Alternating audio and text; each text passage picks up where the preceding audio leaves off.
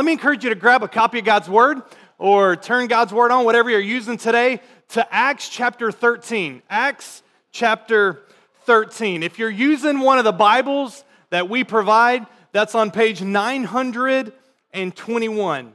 Page 921, Acts 13. Well, this Sunday, um, I'm not sure how many good jokes uh, that I've got for you. Um, that was Zoe there, my daughter. I, I, don't know. I don't think of myself as a, as a jokester, but that's that what she sees. But Chuck E. Cheese, you know, that's that is an easy way to get to a kid's heart. Chuck E. Cheese and pizza and games. And um, here, here's what we're doing today. We're going to continue the series that we've been um, going through the book of Acts, but we're going to shift our focus a little bit. The past few weeks, we've been talking about how the, how the gospel and the Spirit's work in us overflows and our neighborhoods. Now we're going to continue preaching through Acts, but we want to change that. We're just going to narrow that focus a little bit more to think about going from our neighborhoods to thinking about the gospel advancing in cities. Particularly for us, it's this prayer in Boston as in heaven. Praying, playing off of the Lord's Prayer, where he says, Hallowed be your name, your kingdom come, your will be done on earth as it is in heaven. We want to pray, God, your kingdom come, your will be done in Boston as, is, as it is in heaven. And so as we see the gospel and the church grow in Acts, we want to think about what are the implications for us at Redemption here as a local church, seeing the gospel move forth in our city. Now, just because we're moving away from this focus on neighborhoods, don't give up. I have been super wicked encouraged by you guys. In fact, last Sunday after the service, I had somebody come up to me and say, Hey, I got to confess, I was ashamed that I lived in this place for X amount of years and still never knew my neighbors. But I've overcome that barrier. Last week, it was a little awkward, but I just said, Hey, what's your name? And, and I've got their names now. Now, they didn't reply back and ask me what my name was, but, um, the, but hey, that's a win. I love it. That, that's level one, going to actually learning who are your neighbors, what are their names. I pray that this summer we're going to hear more of those stories of meeting neighbors. Hey, will you do this for me? Will you pray for me? I have a brand new neighbor. I, I was the new family in the neighborhood because I moved there two and a half years ago, but now I'm the one who has a neighbor moving in beside me. Her name is Emily. She's in her 20s. She's, she's doing reno work right now in the house just to my right. Would you pray that God would help my family as we love and serve her, get to know her, and for to move from level one to level two to level three to, to be able to share the gospel with her? And hey, please ask me about it. Ask me about Emily. Well, uh, let me introduce a tension here for you. Just dream with me for a second. What happens as the gospel goes forward in greater Boston and many of your neighbors start coming to faith in Jesus? Can I get an amen? Hey, we're, we're not just like trying to meet our neighbors just to, to fill up our cards. Who is your neighbor card? We actually want to see God move and save and somebody to step over from death to eternal life. And we're praying that God is using you guys, He's using me to see our neighbors come to faith in Christ. What if this is happening on a weekly scale? You, you probably aren't going to be surprised by this, but as the pastors, as we dream, we want to see we want, we want to see God do a work that we can't contain and we can't explain. Think of the responsibility and the opportunity for us as a church. Not just neighbors in Medford, Cambridge, Somerville, Everett, Malden, Stoneham, Woburn, Winchester. You keep going on. In a lot of these cities, we've got gospel preaching churches. In some, there's very few. And so, as we see God work in our city, there's going to be a great need for us to send out laborers to gather churches, to equip and raise up its own leaders, and to see those individual cities reached with the gospel. One of the reasons at the very beginning God led Tanner and I here was we've shared a little bit over the past few weeks about the nations that have gathered here, about the diversity here, about the influence. But another one was we wanted to be a multiplying church. It wasn't just to plant one church, is we wanted to be a church that can have an impact not just in Medford, but across Greater Boston. And that is still our dream and our prayer. And we believe it's the heart of God, which is why it's our heart. Now, as we think about the opportunities of the gospel spreading in Greater Boston, let's look at the text here. Because what I want us to wrestle with today, as we look at the church begin to spread out of Jerusalem to the ends of the earth, what are the implications as we look at the church in Acts? The implications it has on us at Redemption Hill and how we live and engage in this mission. So let me show you where we left off. Last week we left off in chapter 11. In chapter 11, beginning in verse 15, we see this story of, of God and the Spirit working in Cornelius and leading this sovereign divine interaction with Peter, Peter sharing the gospel with him, and, and this whole household that Cornelius had invited comes to faith in Jesus. Peter describes it here in chapter 11, verse 15. As I began to speak, the Holy Spirit fell on them, just as on us at the beginning. And I remembered the word of the Lord, how he said, John baptized with water, but you will be baptized with the Holy Spirit. If then God gave the same gift to them as he gave to us, when we believed in the Lord Jesus Christ, who was I that I could stand in God's way? When they heard these things, this is Peter talking to the church in Jerusalem. It says, they fell silent and they glorified God, saying, Then to the Gentiles also, God has granted repentance that leads to life. The pathway's been paved now for the gospel to spread to the ends of the earth. Now we go to chapter 11, verse 19. Read here with me. And it says this Now those who were scattered because of the persecution that arose over Stephen. Let me hit pause. That, that section, that narrative with Peter and Cornelius comes to an end, and Luke takes us back to chapter 8, right after Steve, Stephen had been killed and persecution caused the church to scatter. Now, where did the church scatter? He tells us right here. They traveled as far as Phoenicia and Cyprus and Antioch. Now, I think I've got a map up here for you here to show us, to get our bearings on where the gospel is spread. You can see it at the very bottom in Palestine. Down here is Jerusalem, Damascus. That's where we saw Saul come to faith in Jesus. Now we're all the way up in Antioch. Believers had spread there in light of the persecution. This news came back to Jerusalem in the early church, and you know what they do? They send Barnabas.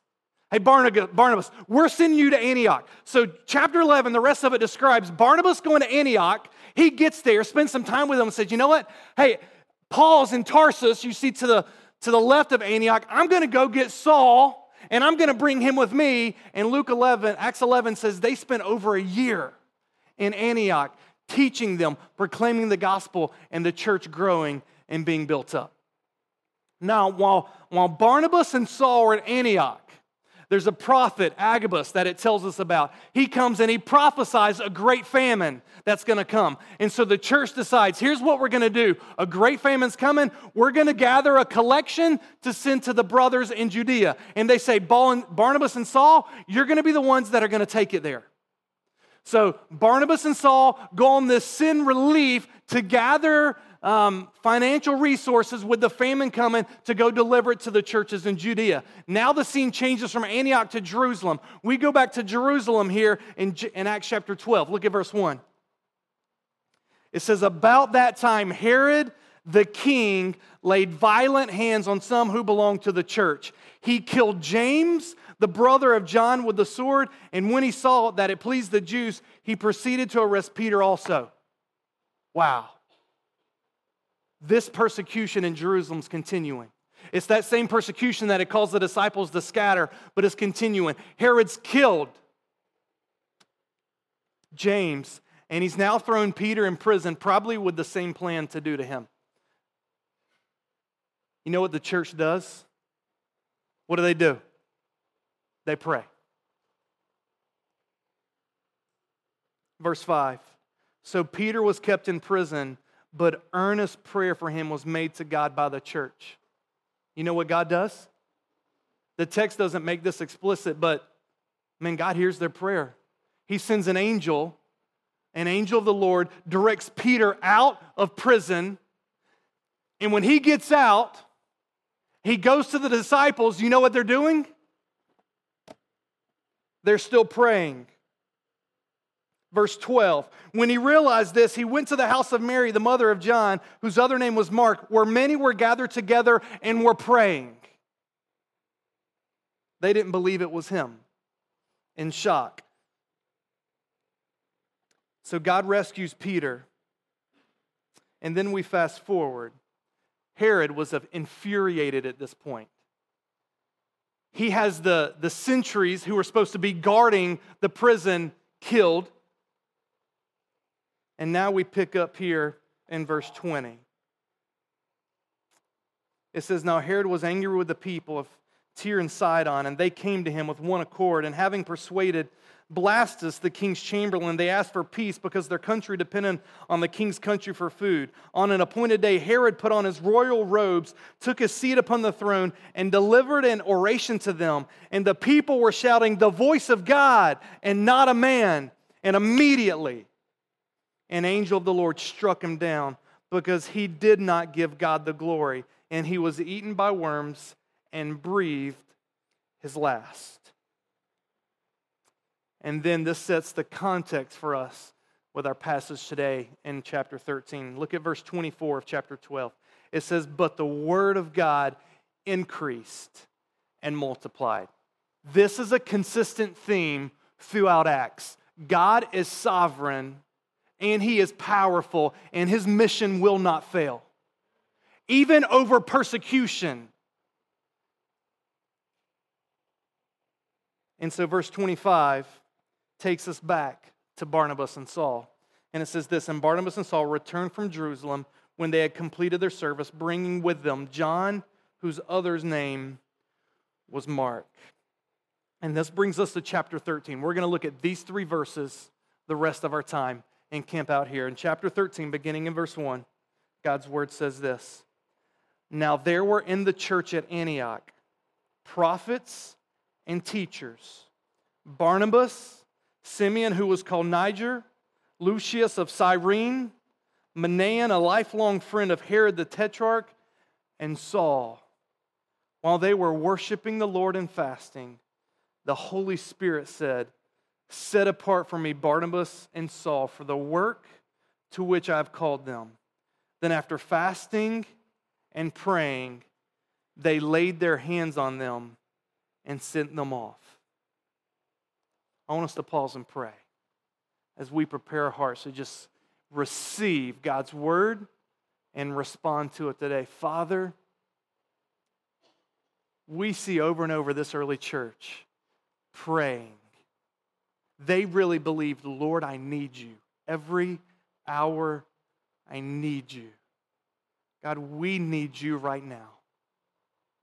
God, we would ask that as your spirit spoke clearly to this church in Antioch. God, we, we want your spirit to illumine our minds, to hear, to understand your word. God, would you, would you impact our hearts, our affections, and God, would you move us to respond in obedience as you, as you speak to us, as you lead us, as you guide us as a church. God, we need your grace to hear and respond rightly to your word today. So, God, we ask that in the powerful name of Christ. Amen. What's going on here in the text? Let me unpack a few things for you before I jump into my main point here. First, just going back to verse 1, it says, Now there were in the church at Antioch. Just plain and simple, that's the context here where we're at. We're at the church at Antioch. I've shown you the map on the page there. The believers there were gathered, and it says, this is the same church where Saul and Barnabas had spent over a year. That's what chapter 11 was about. So, I mean, they, they had spent some time with this church. They were familiar with the people and with the disciples there. And it says, in this church were prophets and teachers. God had gifted those in the church to teach his word, to, to lead and guide his people. And, and it describes, it tells us who these prophets and teachers were, and it gives us five names. We know Barnabas and we know Saul. So here's what I want to focus on the other three guys just briefly. It says there was a guy named Simeon who was called Niger. If you got the ESV, there's a little footnote there beside it, and you look at the bottom, and it says this Niger is a Latin word meaning black or dark. Most, most commentators believe that Niger was from northern Africa, and so would not have been from Antioch. You see diversity here, okay? Second, we see Lucius of Cyrene. He was also most likely from northern Africa because Cyrene was a Roman province in Libya on the northern coast of Africa. And then you have Manaen, a lifelong friend of Herod. This Herod was the Herod um, that reigned during Jesus' ministry from 4 BC to AD 39. Because of that, he would have been a very prominent and had a, had a high social standing. These are the guys, and here's the deal it doesn't tell us a lot about these guys. It doesn't tell us which ones were prophets, which ones were teachers, if there was an overlap in the mix of the giftings there. Here's the point, which Bock, one commentator notes, he says, God was gifting the church without ethnic distinctions. So, not only do we see the gospel now spreading and paving its way to go to the Gentiles, the Spirit, as we saw in Cornelius, has fallen upon them, and God is gifting them in the same way He's gifted the church in Jerusalem.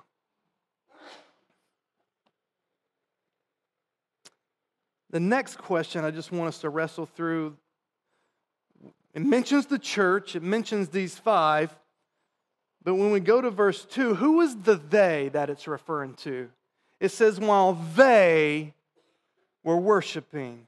And then going on down in verse 3, it says, Then after fasting and praying, they laid their hands on them and sent them off. I guess it's possible that the they refers to these five men, but most commentators think that this was referring to the whole church here. And I'll give you two reasons why. The first reason, if you go back to Acts 6, when the church is called to set apart seven and choose among them to serve, who was it that decided who those six would be? It was the church. The whole church gathered there. And then if you look forward, go to chapter 14 with me, real quick. In chapter 14, at the very end of this first missionary journey, Barnabas and Saul come back and report to the church in verse 25 of chapter 14. It says, And when they had spoken the word in Perga, they went down to Attalia, and from there they sailed to Antioch, where they had been commended to the grace of God for the work they had fulfilled. And when they arrived and gathered the church together, they declared all that God had done with them and how God had opened a door of faith to the Gentiles, and they remained no little time with the disciples. Who does he gather at the end there? It's the whole church. He doesn't just gather these five. I think he's gathering the whole church. They were the, it was the church that sent them off. It was the church he gathered together to report. Now, why is that significant here? It's significant because what's happening here in Acts 13 is Barnabas and Saul being commissioned on this missionary journey to see the gospel begin to spread to the ends of the earth. And they're being sent by the church. Who is it that's gathering, worshiping the Lord and fasting? It's the church, it's the people of God. They're there, the, the Spirit's working through the church, and then they're sending them off. And so, here, as we wrestle with this, like what are the implications for us and at Redemption Hill, we're to think about engaging in God's mission. Here's the main point that I want you to get today. And then I'm going to unpack it in the rest of our time, and it's this A worshiping and spirit filled church discerns the Spirit's call and sends out laborers for God's mission. I'll repeat that again. A worshiping and spirit filled church discerns the Spirit's call and sends out laborers for God's mission. What I'm going to do is just unpack that in the rest of our time in three significant truths. And the, and the first one is this worship will fuel you for God's mission. Worship will fuel you for God's mission. Look, one of the, one of the truths that's, that's, that none, nobody can deny as we've been going through Acts, who's been moving this mission forward? It's God. Go all the way back to Saul's conversion. God, God's working in Saul, and he tells them, Go here. You go look at Cornelius. Hey, Cornelius, go here. Hey, Peter, go here. God is sovereignly, we could go all the way back to seeing the Spirit at work in Philip, in the Ethiopian eunuch. What, is, what does the Spirit say to Philip? Go to that chariot. God is moving this mission forward. But what we also see here, guys, and don't miss this, we see a church engaged in devotion, ready to respond to God's leading. Are we a church ready to respond to God's leading? Guys, this mission is not over. That's why Jesus hasn't come back and we're still here. There's a job to do, there's a work to do, there's a mission for us. It is not finished.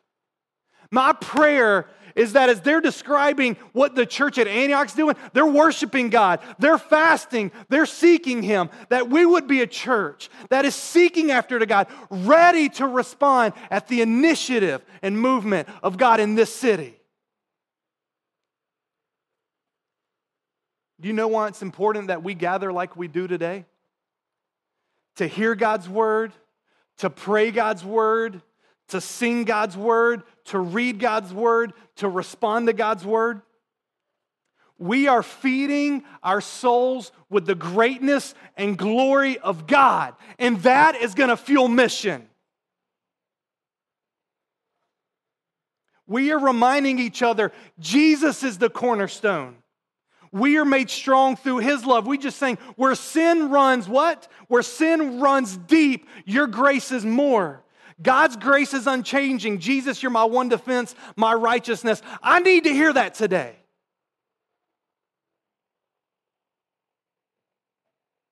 If, as a church, we are seeking after God in personal and corporate worship, our lives will be fueled to overflow and engage in God's mission. You know why? Because uh, as you hear about the greatness and glory of God and you're finding joy and delight and satisfaction in Him, you know what you're going to want to do? You're going to want to go to that neighbor and invite them to experience the joy and satisfaction that you can have in Jesus Christ. It's fueling that.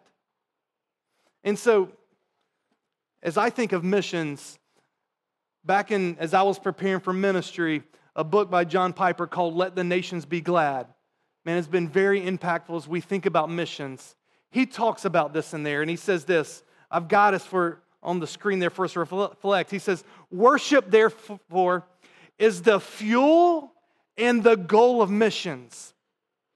It's the goal of missions because in missions, we simply aim to bring the nations into the white hot enjoyment of God's glory. That's the goal. We're going to the nations. We're going to your neighbor. We're going to Cambridge and Everett and Malden. And we're saying, worship. This is what you were made for. But it's also the fuel. He continues. But it's also the fuel of missions. Passion for God and worship precedes the offer of God in preaching. You can't commend what you don't cherish. Missionaries will never call out, let the nations be glad, who cannot say from the heart, I rejoice in the Lord. I will be glad and exult in you. I will sing praise to your name, O Most High. Missions begins and ends in worship. Now, let me press in here. Can I press in here for a second?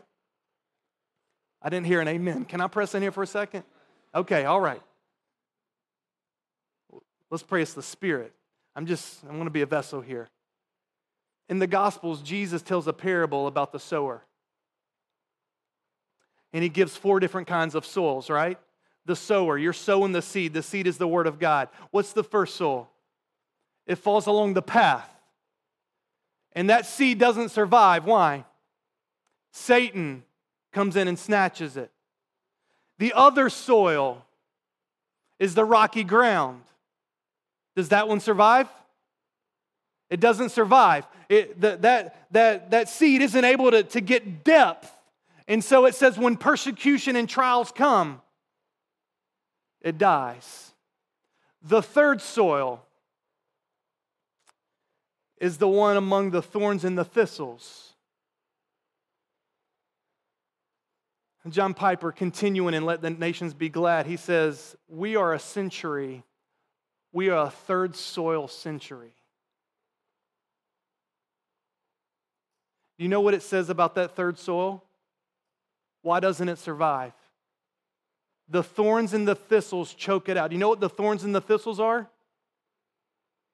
The deceitfulness of riches, the desire for other things and he says this We're too busy chasing after the other things that we miss the mission of God. So let me ask you this what are the thorns and thistles in your life that are hindering your worship and not fueling your worship? And if we don't address those, we won't be a church that is overflowing and ready to respond to God's move. You guys hear me with that? So, what's threatening to steal your worship? Where are you being deceived and chasing temporal things that are just going to burn in the end? What other things are distracting you? What's stealing your enjoyment of God? That's the first one, guys. We've got to be a church that is fueled through worship. Second, a spirit filled church discerns the Spirit's call. I'll be honest with you. The text here is really clear about some things and very vague about others. What's clear? Let me address that. That's the easy part. The clear things. It's clear that the Holy Spirit spoke. It says this in verse 2 While they were worshiping, the Holy Spirit said, and we have what the Holy Spirit said set apart for me Barnabas and Saul. We know, there was no confusion there. It's not like, all right, we got five here in the whole church. Who is it? It was pretty clear. Barnabas and Saul, you're to set them apart. But what's not clear is a few other things that I just want to walk through one by one. First of all, let me just ask you this How did they discern the Spirit's prompting? Does it tell us? It just says the Holy Spirit said. Was, was it an audible? Like, is there there? Like, audibly, everybody heard the Spirit? Was it, was it an internal, like the Spirit in their hearts? That he, he's given like a unity and a clarity and a peace that, man, it's Barnabas and Saul. It, it's possible that the way the Spirit is working, what does it tell us that they were in the church? They were what? Prophets and teachers. It's possible that the Spirit mediated this through one of the prophets or teachers who shares that with the church. But the reality is, is, is we're not, we've got options here. We're not told explicitly how it happens. The, the other thing that's unclear is what exactly are Barnabas and Saul to do? If we, I mean, what's clear, set them apart. And there's some kind of work to, to that which I've called them for. But it's actually pretty vague. John Stott, in his commentary on this, he says this is very similar to the call to Abram in Genesis chapter 12. Anybody remember the call there? Abram, go. And what's he say? And I will show you the land that you are to go. What was the main point? Abram, you go. As you go, I'm going to show you. And so Stott concludes sometimes God calls, God's call requires an adventurous step of faith. Can I be honest with you? This is, this is pretty similar to how I ended up in Boston. Um,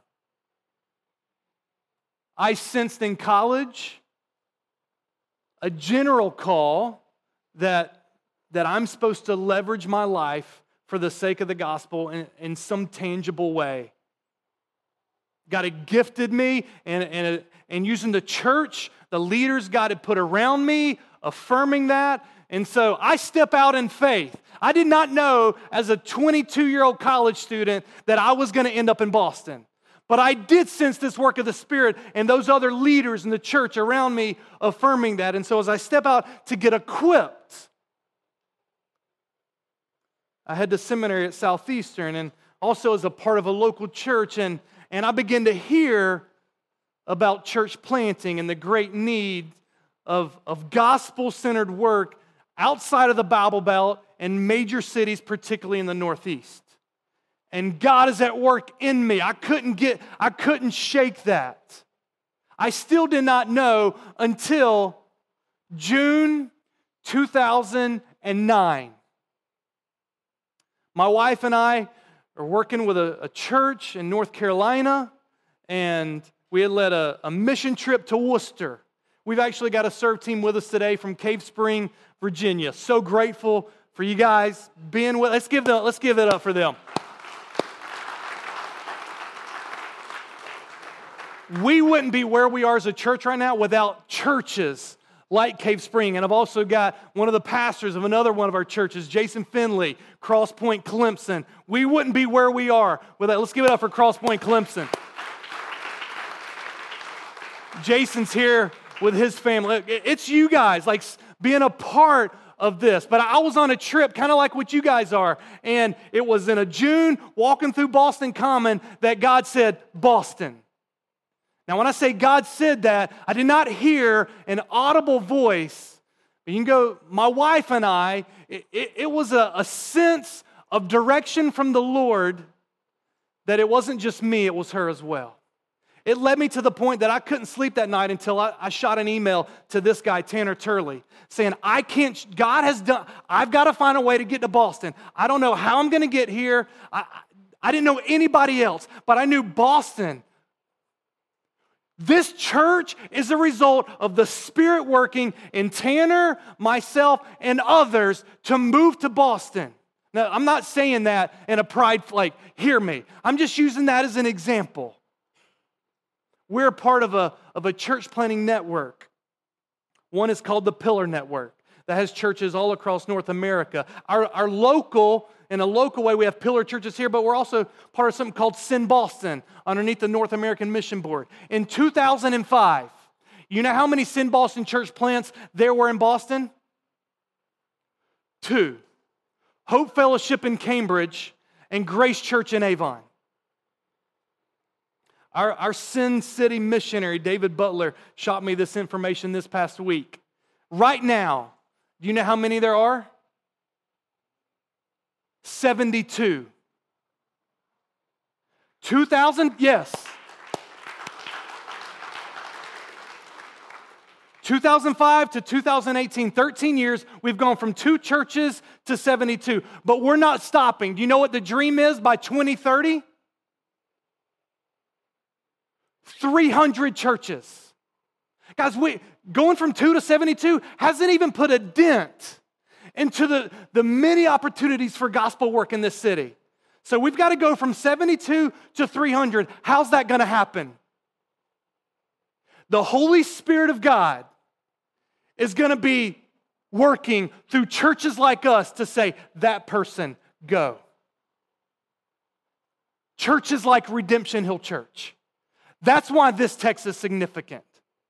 Because this same spirit that spoke and sent is this same spirit that's working today, calling, leading, and sending to see the mission of God fulfilled. Now, let me ask you this question Who sent Saul and Barnabas? The church of the Holy Spirit. Look here. It's the Holy Spirit in verse 2 that says, set apart for me. But in verse 3, then after fasting and praying, they laid their hands on them and sent them off. Who sent them in verse 3? The church. Go to verse 4. So being sent out by the Holy Spirit, who sent them out? It's a trick question, right? The Spirit sent them out. He did it through the local church. Now, that has some implications for us that I want you to wrestle with. We can't just be passive as a church, as if the Spirit, and we're just gonna we're going to sit back in the Spirit. You see here, like God's doing His thing and He's working, but you also have a church devoted, pursuing God, ready to move and affirm what the Spirit's doing. And so I would say this as a church, we must be seeking God's face to hear and discern who among us the Spirit is setting apart to be sent out for a special, special purpose. It's our responsibility to discover gifting and calling, to identify, to assess, to equip, and to send. You guys ready for that? That's us. Spirit's working, He's to do it through you and I. Now, what about this? What are the implications for you as an individual?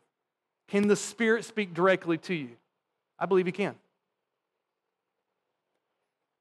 But let me encourage you and warn you against individualism.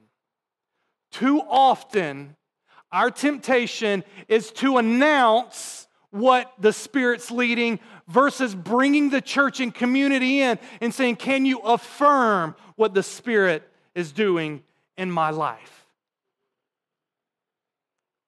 I believe God has set up the local church in such a way that when you, ha- you sense an internal call, that it can be very powerful to have that affirmed and give confidence in an external call through your local church. So the local church is asking questions like this Does their sense of calling align with God's mission? Does their sense of calling seem to be in line with that person's gifting and abilities? So worship's going to fuel us. The Spirit as we're filled with the Spirit and we're seeking God, we're going to be able to discern who among us God is saying set apart. And then finally, we must send laborers for God's mission to be fulfilled. Hey, let me, hey, put yourself in the shoes of Antioch. Hey, do you think they're going to miss Barnabas and Saul? Let me ask you this. What if God, what if the Spirit of God says, your best leader, send them?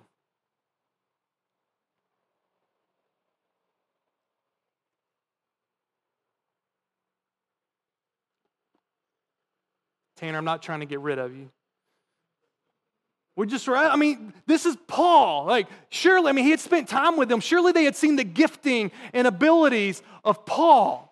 God, are you sure you like we want to keep Paul. We'll send, like, you know, the ninth batter. You know, we'll, we'll send, maybe, you know, we got to keep him. Tim Keller, in his massive work called Center Church, where he's talking about, man, he, he shaped and helped us think about life and ministry. Near the end of his book, he talks about churches in a movement dynamics. And when he talks about movement dynamics, he's looking, he looks at the book of Acts and he's saying, hey, what I see in Acts, that it ought to be the mindset of a church that you're just church planting. It's not like an event, you do it, and you're like, we survived and we're done. But like you're living, breathing, thinking. We're not just established the thing, we're looking to multiply churches and see them scatter looking at the book of Acts. But he says this there've got to be three main shifts that have to happen if that's going to be the case. Number one, you must be willing to give away resources and lose control of your money, members, and leaders. Yes, as I preach this text, I'm looking in the mirror and I'm calling you guys. If we're going to say, God, we want to see your mission fulfilled and do it through Redemption Hill Church, we hold everything open handed. Leaders, members, and money. God, they're yours. They're not mine. you do with it to accomplish your kingdom purposes. Second, you must be willing to give up some control of the shape of the ministry itself. And then, third, you must be willing to care for the kingdom even more than your own tribe. Hey, a word from your pastors. This is what we want. We're not trying to build a Redemption Hill Church kingdom. It is God's kingdom. If He wants to use Redemption Hill, we want to be like the church at Antioch, devoted and ready, and saying, God, use us to see this mission propelled and move forward. They sense the Spirit's work. They affirm that. They lay hands on them as a visible picture to, to signify the Spirit's work in them and commissioning and sending them off. Look, prayer is wrapped all around this. It starts with worship and fasting. The Spirit speaks, and what they do? Hey, we got to fast and pray some more, and then we're going to send them out. And you know what happens? Look at the map here. They send them out, and this is Paul's first missionary journey 895 miles. One commentator says they probably were traveling 15 miles a day by feet. And we see the gospel spread from Antioch all the way over to the regions of Galatia and Lycia, and you see it there. We already read earlier at the end of chapter 14. He comes back. He goes all the way outbound and then he comes back. And he's going through each of these churches and he establishes elders in these churches. So it's not just believers, he's not just doing evangelism, it's churches that are being started. They're having leaders being appointed and then he's strengthening them. And then he comes back to Antioch and he reports all that God had done among them. as we wrap up today, here's what I want to do I want to invite the band to come on up. Dan, you and your team come on up. Also, want to invite some others. I've invited some people to come down front and, and to be ready to pray with people. So if that's you, I want you to come on down. Here's where I, I feel God leading today, guys. We read in Antioch about a church worshiping fasting, and praying. How can we read a text like this and not just pause and say, God, what are you doing in me individually and in us as a church? And so I'm going to slide down front. Tanner's going to be here. Seeing Felucia down here. Here's, here's what I want you to think about as the band leads us. Maybe it's to come down and pray with somebody because there's some worship idolatry that you've been confronted with today. And you're like, you know what? I need prayer. I need to share this with somebody because my fuel right now is being destroyed because of idols in my life. I'm distracted by X, Y, and Z, and, and missions nowhere even on my radar. Maybe that's it. Maybe that's for you. It's just, man, I, I need to worship. I need my worship fueled. Maybe for you, it's saying, you know what? I'm sensing the Spirit may be doing a work in me and wanting to set me apart for some type of ministry, and I just want prayer. I want to share that with somebody. Maybe it's just a general prayer. You want to see churches planted and spread. You want to pray in Boston as it is in heaven. And you just want to, maybe it's not even pray with somebody. You just want to come down and you just want to pray for a movement of God in this city. We're just going to have a time of prayer here for, for you to lead, for you to pray, for you to respond. And then the band's going to lead us in prayer as we wrap up. So let me pray for us, and then let's move into this time. Father, God, we thank you for your word. We thank you that we receiving the gospel are the fruits of the church at Antioch, sending Paul out to the ends of the earth. And we know that gospel is spread even to us. God, thank you. And God, we just cry out, God, we want to we want to have our worship fueled and driving us to mission and our neighbors in this city. God, we pray, would you set apart? God, would you raise up? We're grateful that you sent guys like Tanner and I from the South, but God, we need locals. We need more locals who, who know neighbors and know people to say, you know what, I'm going to go plant a church. I'm going to go start a small group in this city. God, would you set apart? Would you raise? God, would you show us as a church where's the next city? What's the next step for us to see your mission continue to move forward here in Greater Boston? God, we pray that in Christ's name. Amen.